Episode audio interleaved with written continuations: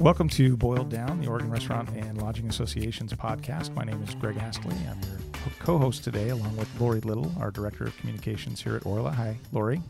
Hey, Greg. Thanks for having me. Of course.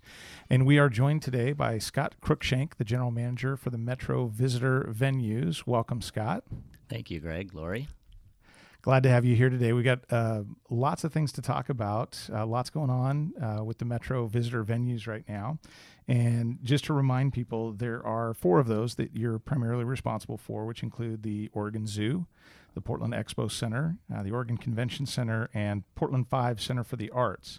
Now, those are all pretty different properties with, I would say, unique experiences. Can you give us a little bit about each of those and maybe how visitors do experience them? Sure, thank you. We'll start with the Oregon Zoo. The Oregon Zoo is obviously a community treasure. It is, I believe, the second most visited paid tourism attraction in our region. Very big goal of conservation and education, investing a lot recently in the zoo, and we can talk about that a little bit. We have the Portland Expo Center, which is nearly 100 years old in its time. It's gone through various iterations, as well as a livestock show facility way back when. But it's a great spot for many of our local shows. It's where you'll find the RV show, where you'll find many other local shows that draw a lot of our locals into a shopping environment. Oregon Convention Center, big focus on national business. At the Oregon Convention Center, our goal is to help bring visitors into Portland, and hopefully they'll spend their money in our region. The economic impacts of the Oregon Convention Center really are what that building's all about. And then we have the Portland Five Centers for the Arts. You'll recognize the Keller Auditorium, the Arlene Schnitzer Concert Hall, and the Arlene Hatfield Hall. 5 theaters in all for the Portland Five Centers for the Arts. And those act as primarily a cultural asset. They bring a big part to the Portland scene with nightlife and entertainment. Yeah, that, again, fantastic properties that you're talking about. We were just at a kind of a celebration of the culinary arts at City Hall on Monday, and Commissioner Chloe Daly was talking, and we had a few other folks, including Jeff Hawthorne there, who spoke about the connection between the arts and restaurants, and the fact that a lot of folks that come to see the arts do visit restaurants and do stay in the hotels. And of course, the convention center is another great example of that. How are restaurants and lodging properties able to work with you and with Metro to kind of draw some of those visitors who are here to visit those great properties to their businesses? Sure. I think there's a very easy relationship with the Oregon Convention Center. Doing 30 or 40 national conventions a year, drawing up to 500,000 people a year into the facility, a majority of them using hotels. Our out-of-town visitors that are associated with conventions spend $300 to $400 a day. So they spend it in the restaurants, they spend it in the hotels, they spend it on Uber, taxi, but they spend it and leave it in our community. The Portland Five Centers for the Arts is very easy relationship to the restaurants. When there's events at those facilities, the nearby restaurants are busy, they're feeling it. So I think they're a great part of our nightlife scene, which definitely includes our restaurants. So I want to talk a little bit about the zoo. So I have a 11-year-old going on 12 very soon here, and we've, over the years spent a lot of time at the zoo. It's just watching it grow in this past decade is amazing. Speaking to the Oregon Zoo's bond measure that was passed in 2008, you've already completed some exciting projects, including Elephant Lands, Education Center, Condors for the Columbia. Can you tell us about some of the remaining projects that are coming up? Maybe not remaining, but the ones coming up in the near future here? Sure. There are 3 projects left that will be done all at the same time at the zoo as the kind of final pieces of that 2008 bond measure where our public showed their appreciation for the zoo and the desire to see it developed into a much, much bigger and better asset for our local community, for sure. The last three projects are polar passage, a rhino inhabitat, and a primate habitat. And as you know, we have Nora at the zoo. She's a lone cub, and she'll be leaving us in September to go to the Cleveland Zoo and join another cub, polar bear. Mm. Polar bears are definitely an endangered species, as we know, with climate change. There's more and more difficulty for them to survive in the wild. They have less food available to them. And really studying these animals and making sure that they don't become so endangered that they're extinct is a big focus of most of the accredited zoos in our country and the world.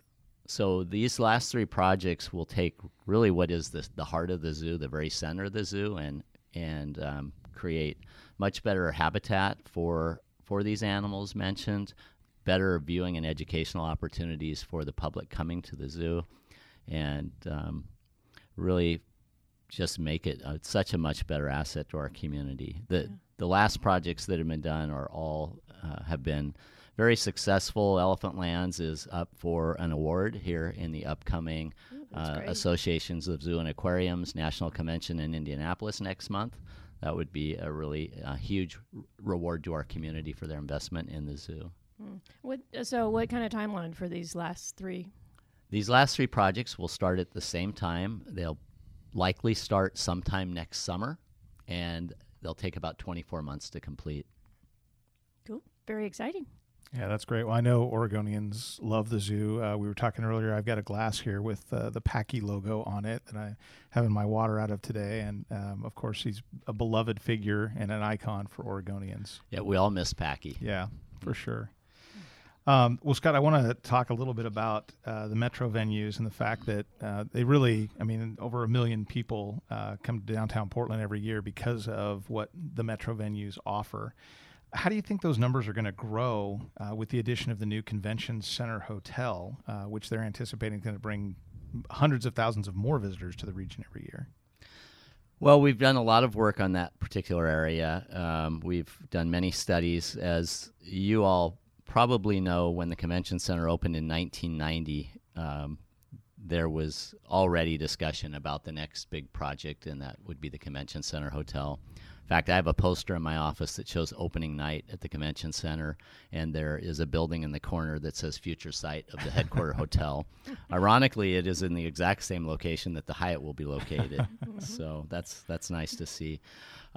We believe that the new hotel will allow Portland to achieve modestly 5 to 10 more national conventions a year.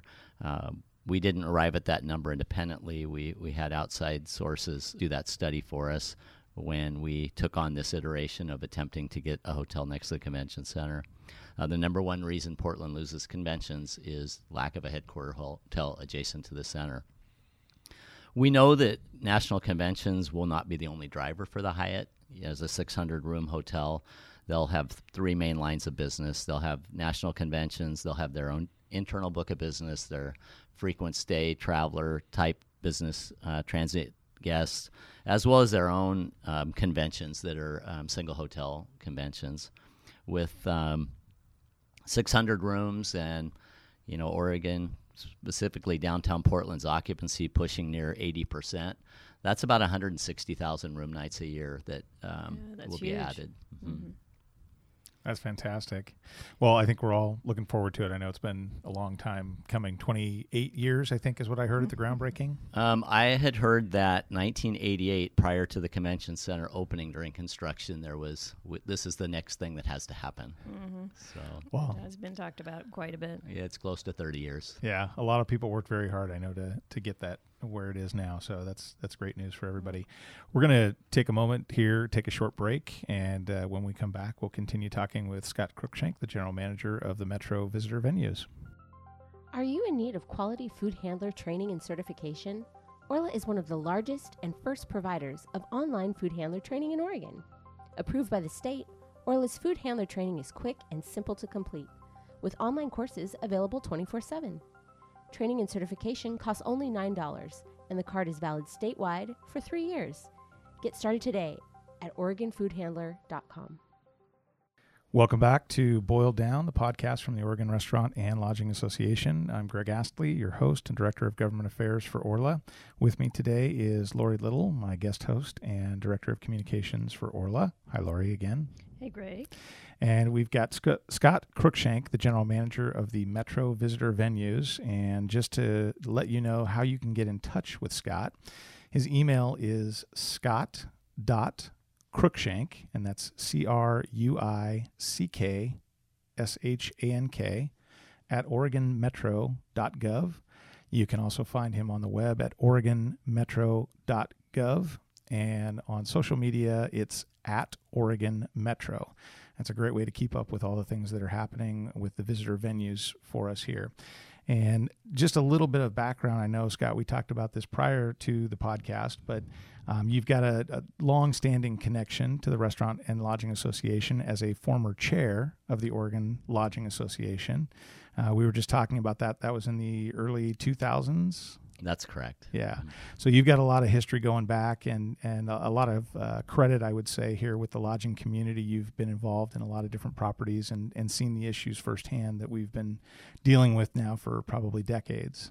Yeah, I enjoy the lodging business, and I do understand what's happened over the last 5 years with double-digit growth in occupancies, and it's robust times. Yeah. Mm-hmm.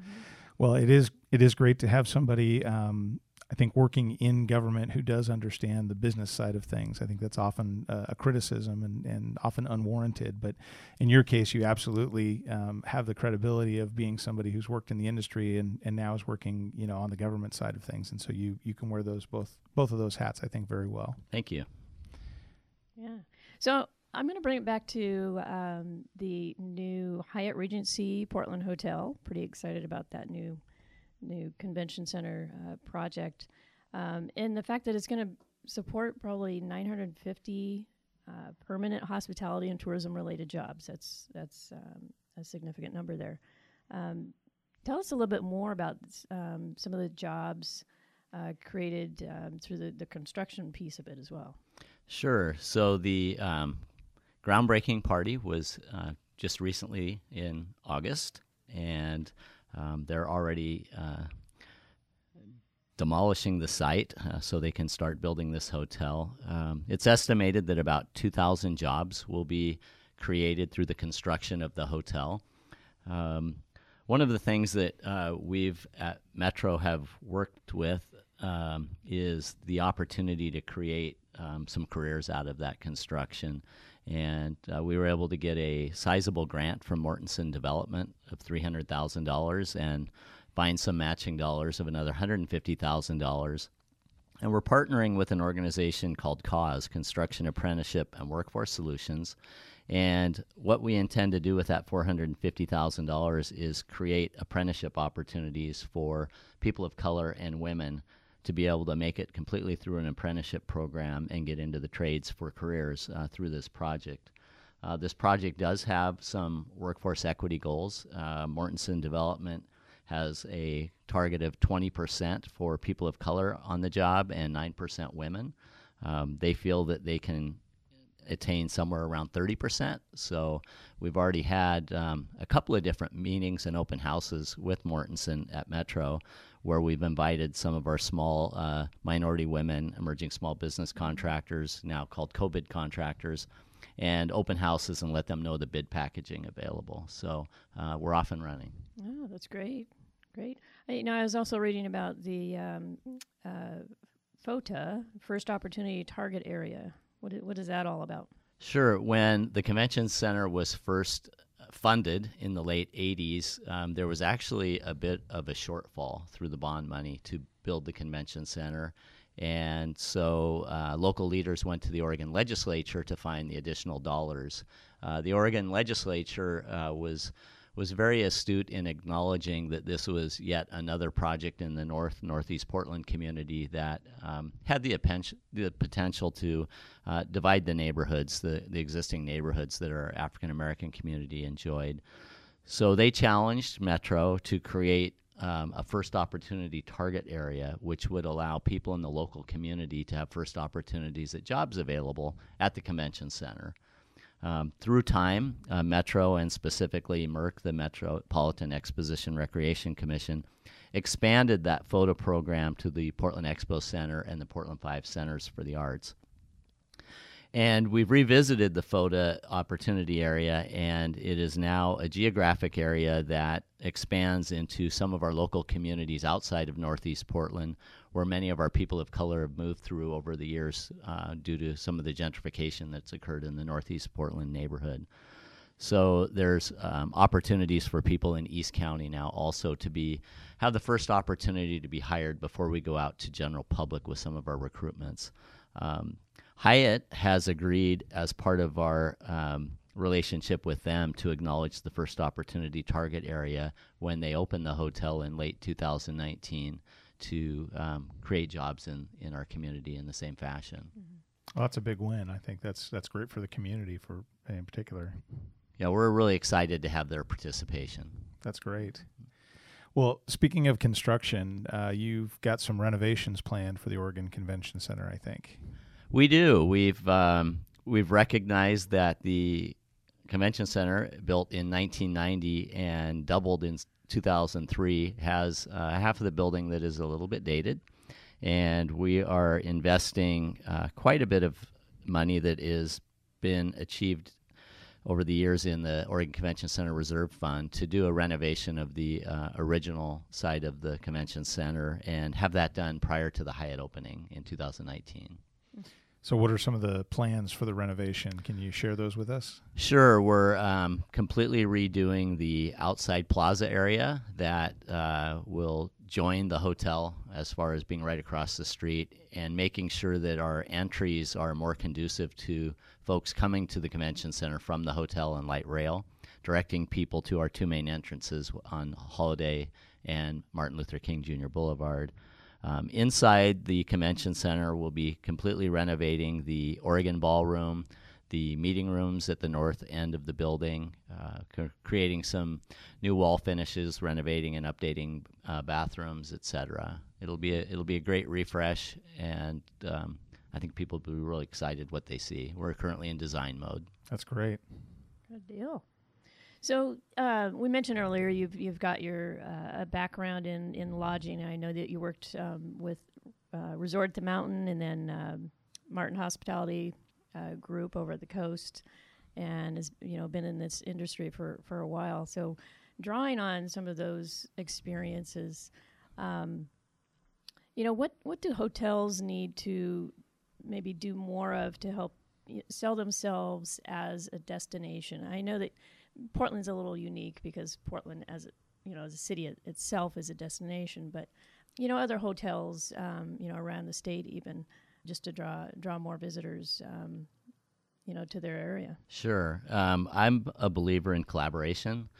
Most of our tourism areas with our different regions of the state have some great tourism funding, and I think that we can acknowledge the creativity of not only Travel Oregon and Travel Portland, but our hoteliers in general who have agreed to invest in our tourism through those lodging tax dollars that they collect every day.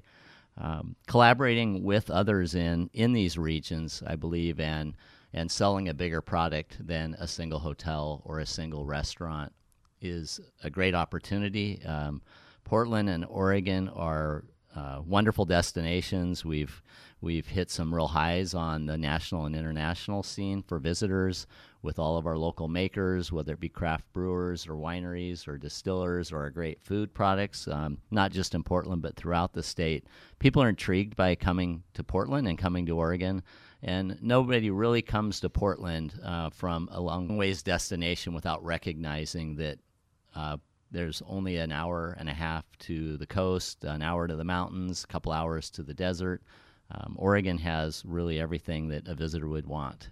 Yeah, so really, like you said, take advantage of those collaborative resources out there, with your destination marketing organizations, Travel Oregon. Yeah, they're great organizations, and we have... We just have a great industry, and the way people work together to solve problems and create opportunities is amazing to watch. So with that in mind, how much growth do you think Portland can manage. I mean, we've got a number of new rooms coming online. We've talked, I've heard the number 3,000 rooms in the next, year or two. Where do you think that saturation point is, if there is one at this point in time?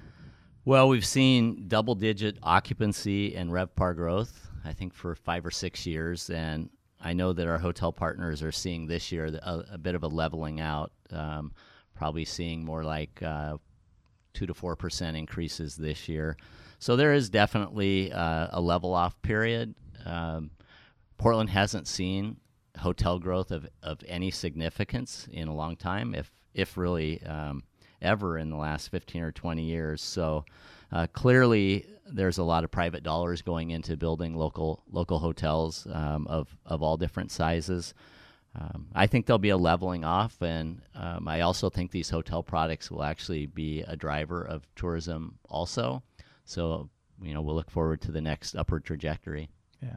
We have seen, I think, an increase in the number of smaller hotels, the boutique hotels that are offering a different kind of experience for visitors.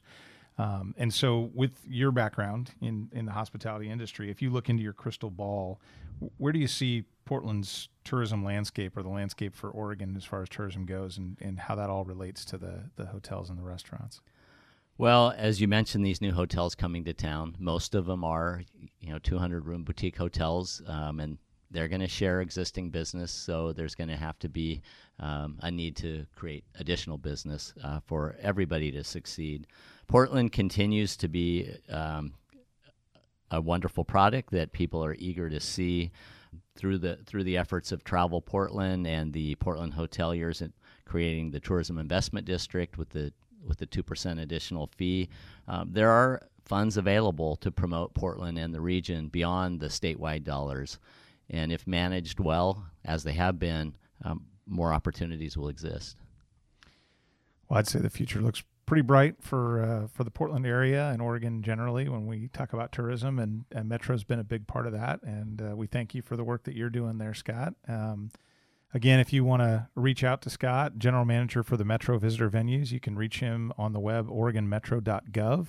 Social media is at Oregon Metro, and you can always email him at scott.cruickshank@oregonmetro.gov.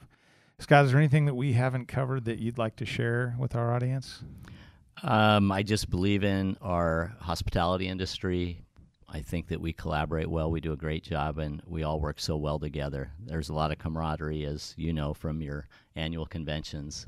People really love this industry and love working together. So it's great to continue to be part of it. Thank you. You bet. Well, on behalf of us here at the Orla Boiled Down podcast, we want to thank you for the work that you're doing, and thanks for being here on our show today. We're going to take another quick break, come back with our Advocacy Watch, and we'll wrap things up. So thanks again. Yeah, thanks, Scott. Thank you. Get your staff food handler trained and certified by Oregon's highest quality training provider. Orla provides easy-to-follow, interactive training that is valid statewide for 3 years. Employees can get the state-mandated food handler card they need on their schedule, with online courses available 24/7. And now for only $9. Go to OregonFoodHandler.com today. Welcome back to Boiled Down, the podcast by the Oregon Restaurant and Lodging Association. It is time for our Advocacy Watch. It's the segment of the podcast where we tell you what's going on around the state and what you need to know. Since January, Airbnb has dropped 524 illegal listings from the Portland area, citing their one home, one host policy. The policy does not allow hosts to list more than one entire home on the Airbnb website. However, according to a news story in Willamette Week, Airbnb listings have grown from approximately 2,700 to 4,500 in the last year, almost doubling the number of houses available or homes available for rent.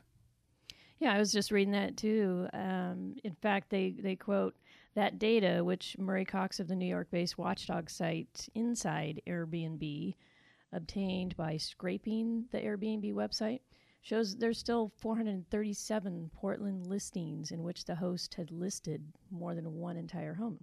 Yeah, and in that same story, they say that accounts for about 16% of the entire homes listed by Portland hosts with more than one entire home for rent. Now, additionally, entire homes listed for more than 95 nights per year, which is also a violation of the Portland City Code, that's about 64%. That means about 2/3 of those homes that are listed in the Portland area are in violation of Portland City Code. So that's the reason why we continue to keep our eye on this kind of an issue. We want to make sure that it's a level playing field for everybody out there.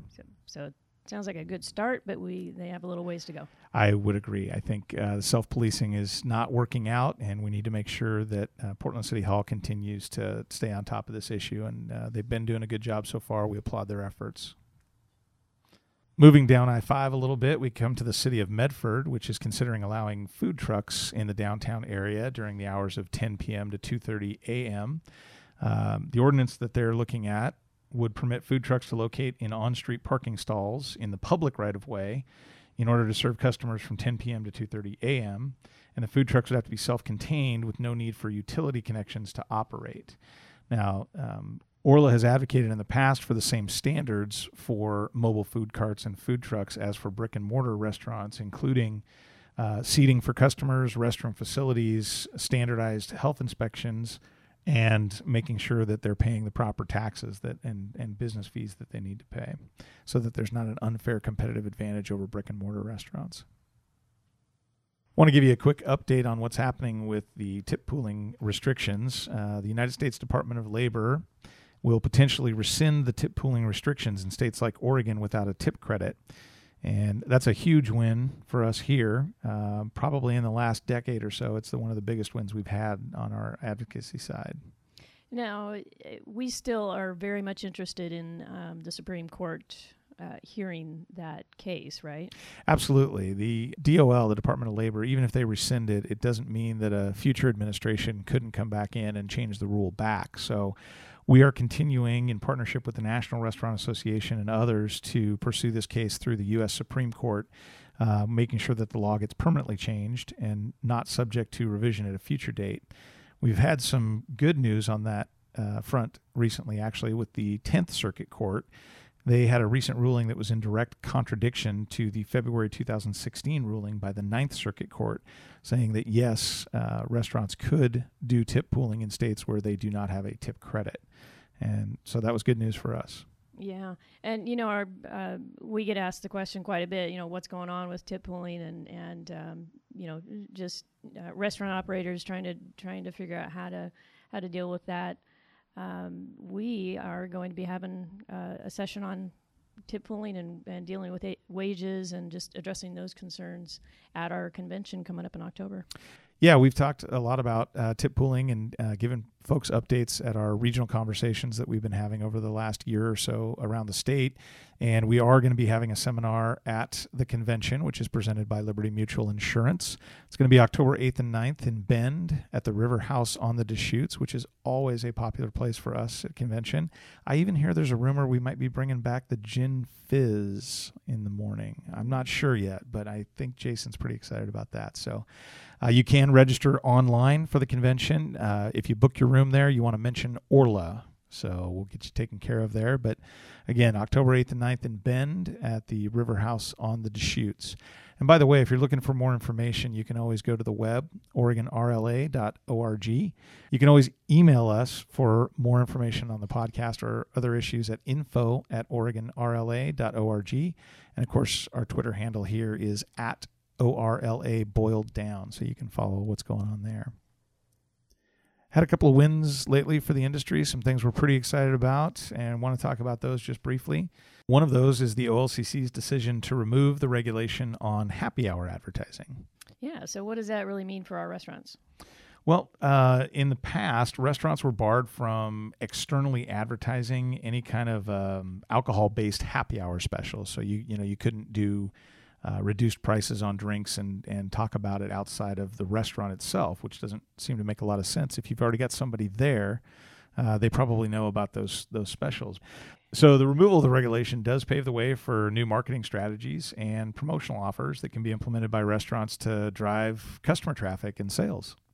Oh, that's exciting for our restaurants. You know, I remember back a few years ago when I was going to school up in North Portland, you know, we used to hear about dimers at the tea room. Yeah. So was that a tough decision whether to put a dime in the payphone to call home or whether to put a dime on the table for a beer? I think it was a little more than a dime to call mom, but certainly I chose the go get a little beverage first. That was a wise choice in retrospect, I would say. The second win we've got for the industry is the quote-unquote old rule prevailing for the outside smoking porches. We worked in partnership with the Oregon Health Authority and the Oregon Legislature to protect bars and taverns with outdoor smoking patios from what I would say is a new level of unnecessary regulation. Yeah, so how are they defining enclosed areas now? So the enclosed area is defined as the entirety of the space between a floor and a ceiling that's enclosed on three or more sides by permanent or temporary walls or windows, exclusive of doors or passageways that extend from the floor to the ceiling. And if that sounds dry, it's because I had to read that directly to make sure that we got it accurate. And although that definition is complex, this new development means that I think our bars and taverns that have been operating outdoor patios for years will be able to continue to do so in almost all cases. Mm-hmm. That's good news. That is good news. We're always looking for folks in the industry to keep us informed about what's going on in your local area. So you can always reach me directly at astley@oregonrla.org or call me here at the office. And would love to talk to you about issues in your area. You can visit us again at the Orla Convention, which is presented by Liberty Mutual Insurance. That's going to be October 8th and 9th in Bend at the River House on the Deschutes. And again, you can register online at oregonrla.org. Book your room and make sure you mention Orla. You can also go to that website for more information on government affairs and advocacy issues. You can email us at info@oregonrla.org. And please, if you've got ideas for future podcasts or would like to make comments on what we've talked about so far, do that or find us at Twitter. It's @OrlaBoiledDown. We're always ready to hear comments and listen to folks. Well, if you're not already a member of the Oregon Restaurant and Lodging Association, and I can't imagine why you wouldn't be, if you're on the fence, here's a member benefit for you.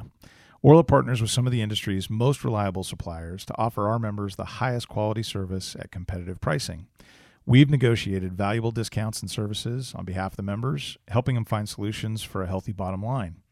Our board-approved endorsed service providers, or ESPs, offer services such as credit card processing, hiring solutions, insurance, and even office products. In addition, Orla's new Hospitality Hub provides access to member-exclusive offers from a number of our allied partners. You can visit oregonrla.org/savings to learn more about these cost-saving member benefits. Thanks again to Scott Cruickshank, General Manager, Metro Visitor Venues. And again, go to the web at oregonmetro.gov for more information on those venues or to get in touch with Scott. And a big thank you to my co-host for this podcast, Lori Little, Director of Communications for the Oregon Restaurant and Lodging Association. I am your host, Greg Astley, Director of Government Affairs for Orla. And thanks for listening.